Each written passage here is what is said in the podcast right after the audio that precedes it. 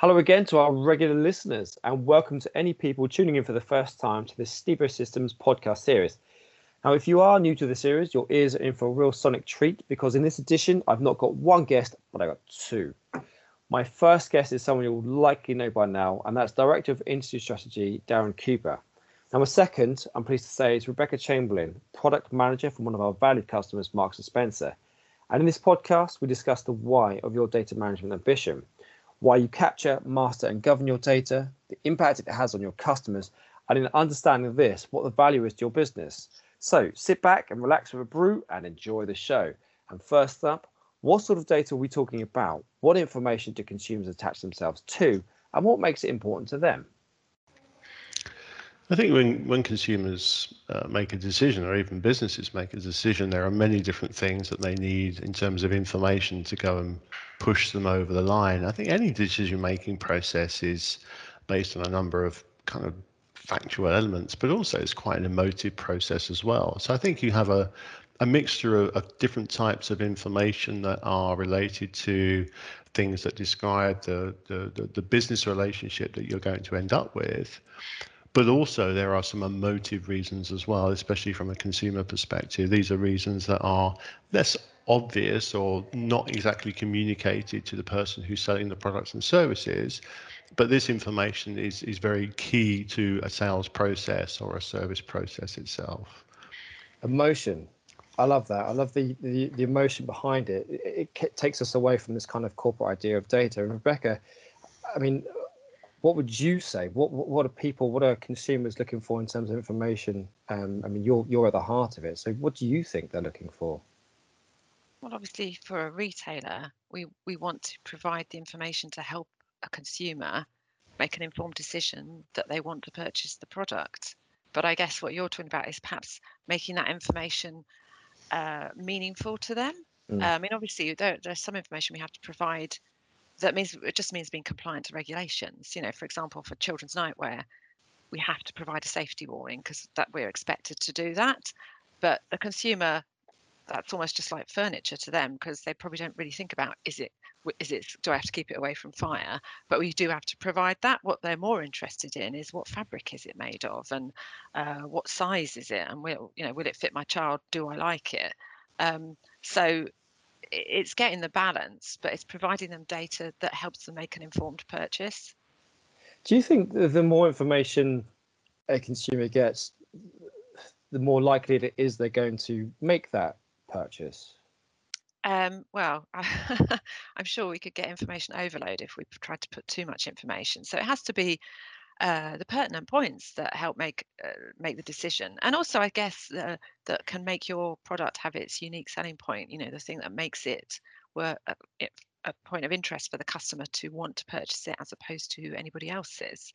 Um, and I mean, I think these days, um, you know, there are various things that we may want to consider, like the sustainability element of the mm. product, uh, because yeah. that's something that we know uh, is quite important to customers. Um, but equally, we need to be able to tell them about that in a way that makes sense to a customer. Um, so certainly with you know data, obviously data is a huge.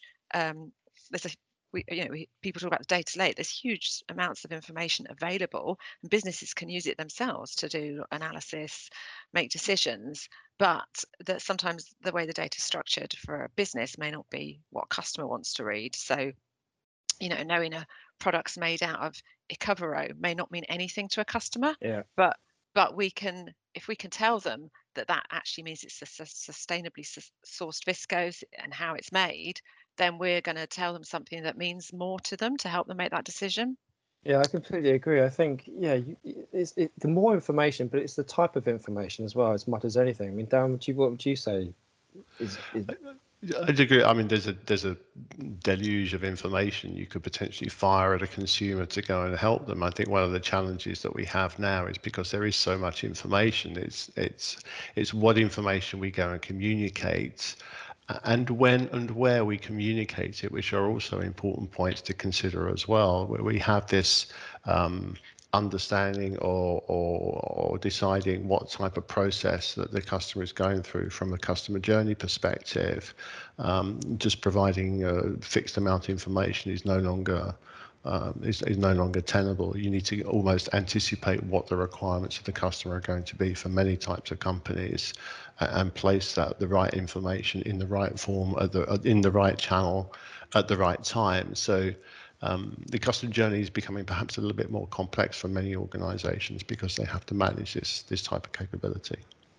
In in terms of managing that information, uh, I guess um, you've got to evolve as a business. You know, you you have your way of of collating and managing and, and providing information, but as things change, as you say, as as we're talking more about ethics and people wanting more information about, you know, where did my product come from? What sustainable sources resources were used as part of it? Rebecca, what would you say? How would you advise somebody? I mean, what sort of information would you show, and how would you show it? Well, as as mentioned, it's got to be shown in a way that is meaningful to the customer. So, um, I mean, for us, because obviously we use um, the Stibo System Step tool, we, we've got the ability to take information from our core systems and then apply transformations to then get it into a presentable format. So we can take the data that we might have recorded about sustainability and we can apply a logic that says whenever I get that value, turn it into a sentence. So we can present a sentence to the customer that they can read and understand. And that that is the key thing. It's about thinking about that end user um, so that we can present the data in a way that makes sense to them there's a human element to understanding what information to show to a consumer. I mean, Darren, when it comes to when we're talking about AI and uh, uh, you know and, and, those sorts of machine learning, how might you apply kind of that technology, those advancements, to something that's quite to decisions about what information, which is a pretty human thing to think about. How how might you apply those things? Many businesses right now are looking at obviously how they can go and scale and how they can get economy of scale using technologies such as AI and automating things. Some of the some of the obvious places that this is happening are in uh, customer services desks. I think we've all had the experience of having some sort of bot in front of us at, at one point of time, oh, yeah. trying to go and help uh, help us make a decision or answer answer one of our questions. Um, so AI is is is an important part of providing the ability to go and uh, provide these services at scale, but also it's extremely important that AI moves on from not just understanding who a customer is or, or making a supposition about what they might want. Uh, AI has to be um, taught well enough to go and be non-biased in what it what it does, and you have to prove that that capability for non-bias. In fact, there are regulatory requirements to go and do that now. Um, so, so AI is a very useful tool uh, to go and help consumers make decisions. Um, but, but with the uh, with the um, we, we really have to underline the fact that it really does need to go and learn with some really good data uh, in order to bring out non-biased decisions. So that's something that's uh, that's developing right now. So I was going to ask you then, Darren, are you, are you saying that where you put an AI tool in, you can't just put it in and leave it. You've got to keep going back because as you collect more and more data, presumably you can adjust the way it responds. Yeah, absolutely. And and these these AI tools they need to be uh, accountable. Uh, AI solutions uh, that use uh, especially consumer or personal data uh, by laws. For example, in the US, there's something called the Algorithmic Accountability Act, and I won't go into the details of that. It's a bit of a mouthful, but there are there are regulations in different countries that essentially say um, AI has has to be governed. You can't just go and use AI to go and take decisions that are automated with customer information um, just like that. You have to provide a level of accountability, and that's done through uh, a governance process. Um, and uh, it, it's also what we call ex- explainable AI or XAI, as the jargon says. And essentially, what that says is you have to go and um, show how the AI tooling arrived at a certain decision when it's using, for example, personal data, and uh, to, to demonstrate that there's no particular bias in that decision making process.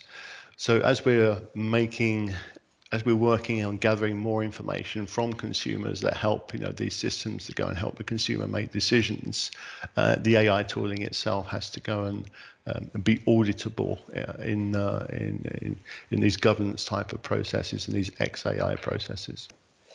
Now, for anybody who is um, trying to develop a business case uh, for data management, I I would I, we always talk about in Stibo Systems, we talk about thinking business first. So think about the business value as opposed to thinking about what it is as a technical solution, the thing that you're proposing.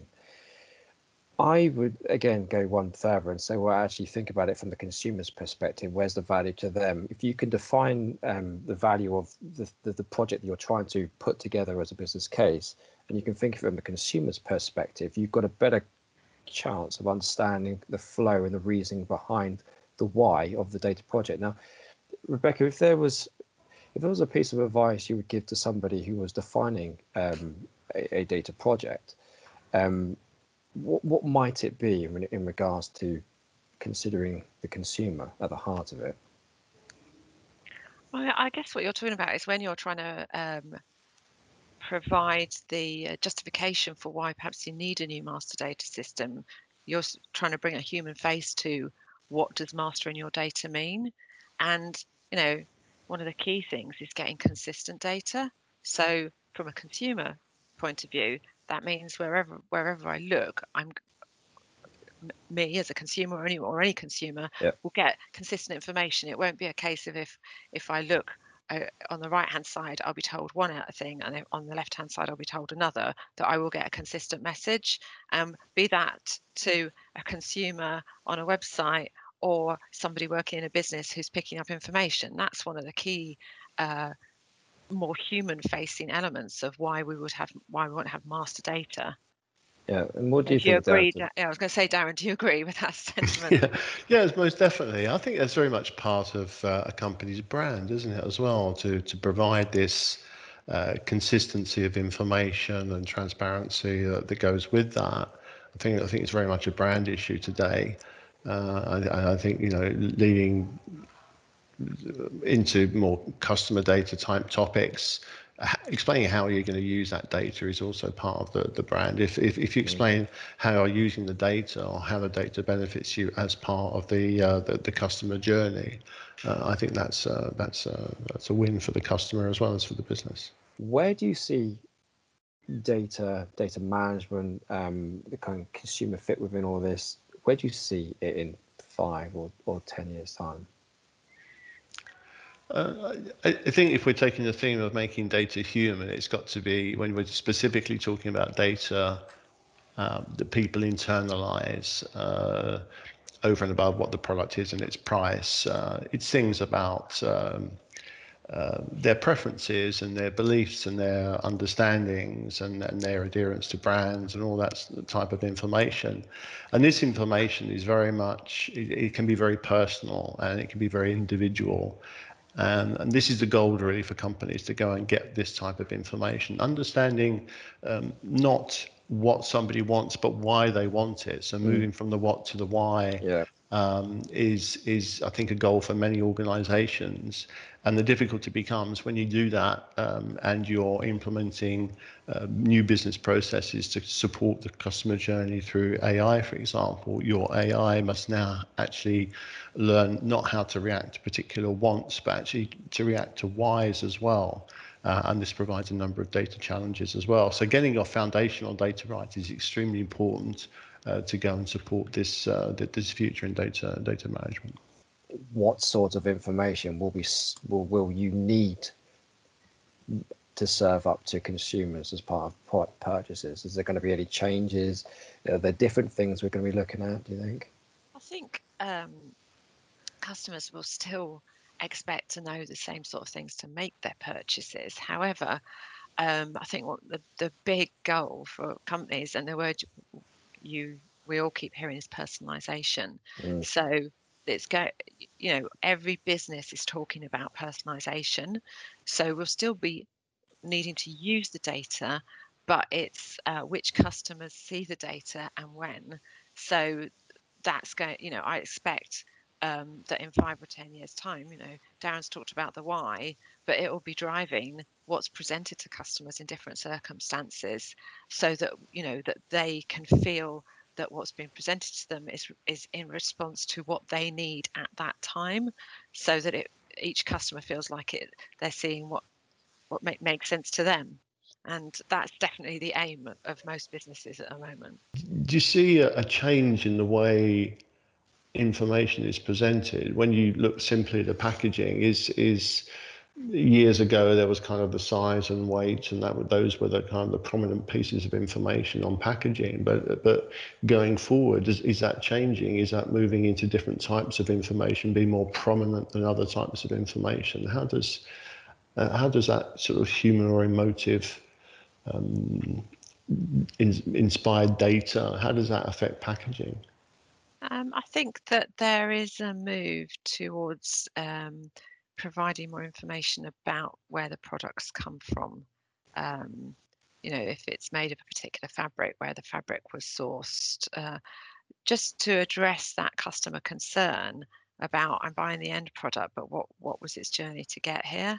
So yeah, I think that that we are seeing more of that, and that we probably will continue to do so because of people's concerns about you know knowing uh, whether things are being generated without harm to any other parts of the world.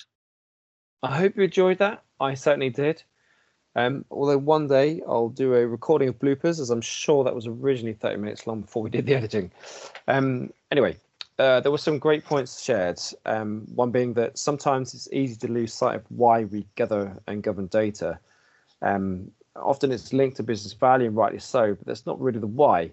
I believe that the data you capture and govern should be used in, in whatever small way it can to improve the lives of your customers and by being able to offer them the products and services that they want, whatever and whenever they want. And um, and really, it's the why that should form the basis for developing uh, your business case um, for data projects, as that will increase the chances of them getting signed off. Um, stay tuned. Uh, there'll be more co- podcasts coming uh, from this coffee chat series down the way. Um, but until then, remember, as Barack Obama said, change will not come if we wait for some other person or some other time. So until the next edition, be the change.